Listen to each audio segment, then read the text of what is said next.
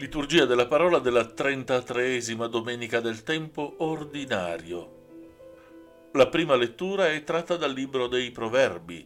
Si tratta di una collezione di detti sapienziali che rappresenta una sintesi della saggezza del popolo ebraico. Come il prologo anche l'epilogo è costituito da un piccolo poema in versi acrostici, in cui cioè ogni verso comincia con una differente lettera dell'alfabeto ebraico.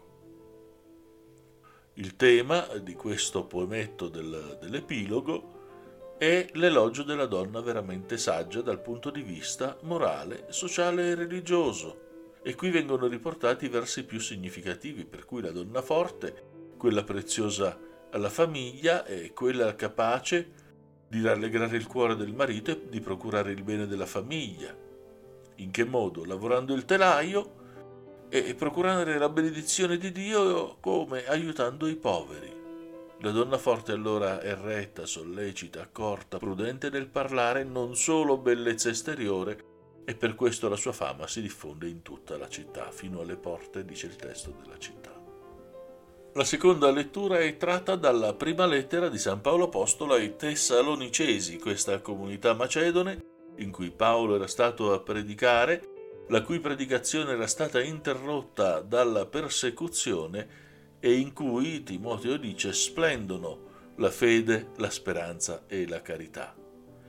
Questa comunità che domenica scorsa aveva avuto conforto da Paolo circa la morte e la risurrezione dei morti e a cui Paolo conclude questo insegnamento. Dice infatti che il giorno del Signore arriverà in modo imprevedibile come ormai risaputo, è ineluttabile, cioè nessuno potrà sfuggire, nessuno scamperà.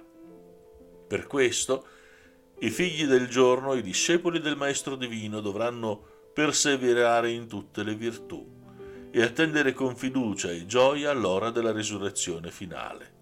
L'esortazione, forte ma bella, non dormiamo come gli altri, ma vigiliamo e siamo sobri. E veniamo così al brano dell'Evangelista Matteo che domenica scorsa ci ha raccontato il brano delle dieci vergini. Oggi ci parla del parabola dei talenti che di fatto chiude la vita pubblica di Gesù.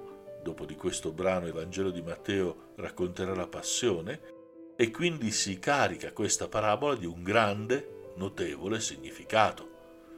Allora andiamo subito al testo a vedere di che cosa si parla il testo, diciamolo prima, ha un brano parallelo nell'Evangelista Luca dove il racconto è veramente molto molto molto simile a salvo alcune piccole differenze. Il racconto qual è? Un padrone deve partire per un viaggio, prima assegna le sue sostanze ai suoi servi, secondo l'Evangelista Matteo, dando a ciascuno secondo le proprie capacità. Ad uno cinque, a uno due, a uno un solo talento.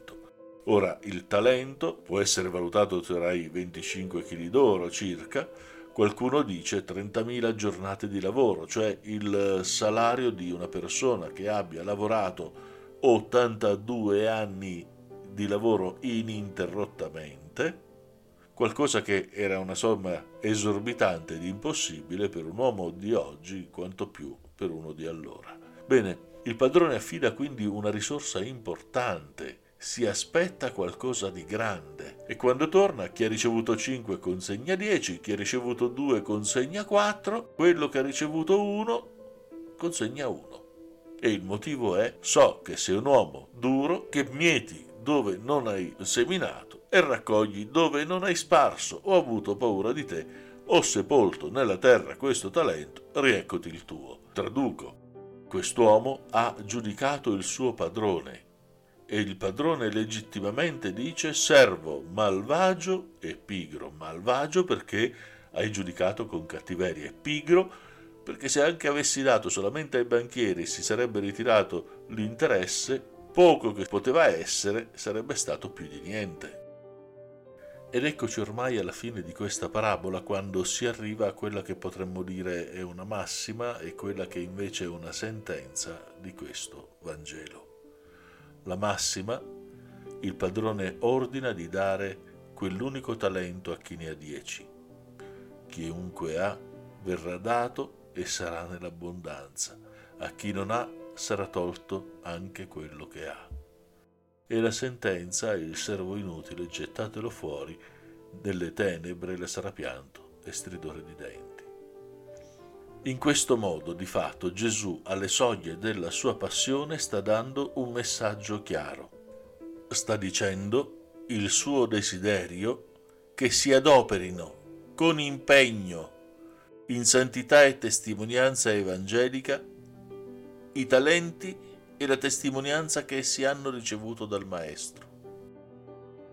E chi per paura o per ignavia avesse tenuto solo per sé il luminoso messaggio dell'eterna salvezza, sarebbe stato ripagato essendo riespulsi e abbandonati dove la tenebra, il pianto e lo stridore di denti.